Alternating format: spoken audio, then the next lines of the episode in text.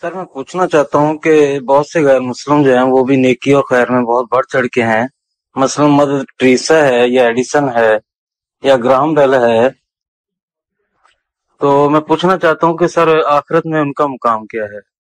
جبکہ ہم مسلمان کلمہ گو، کلمے کے نام پر بہت سی برائیاں کرتے ہیں۔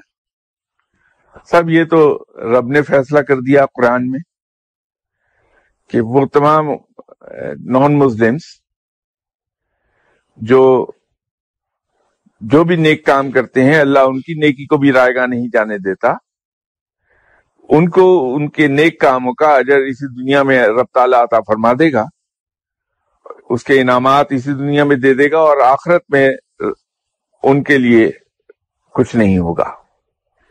اس کے برعکس مسلمانوں کو یہ رعایت ہے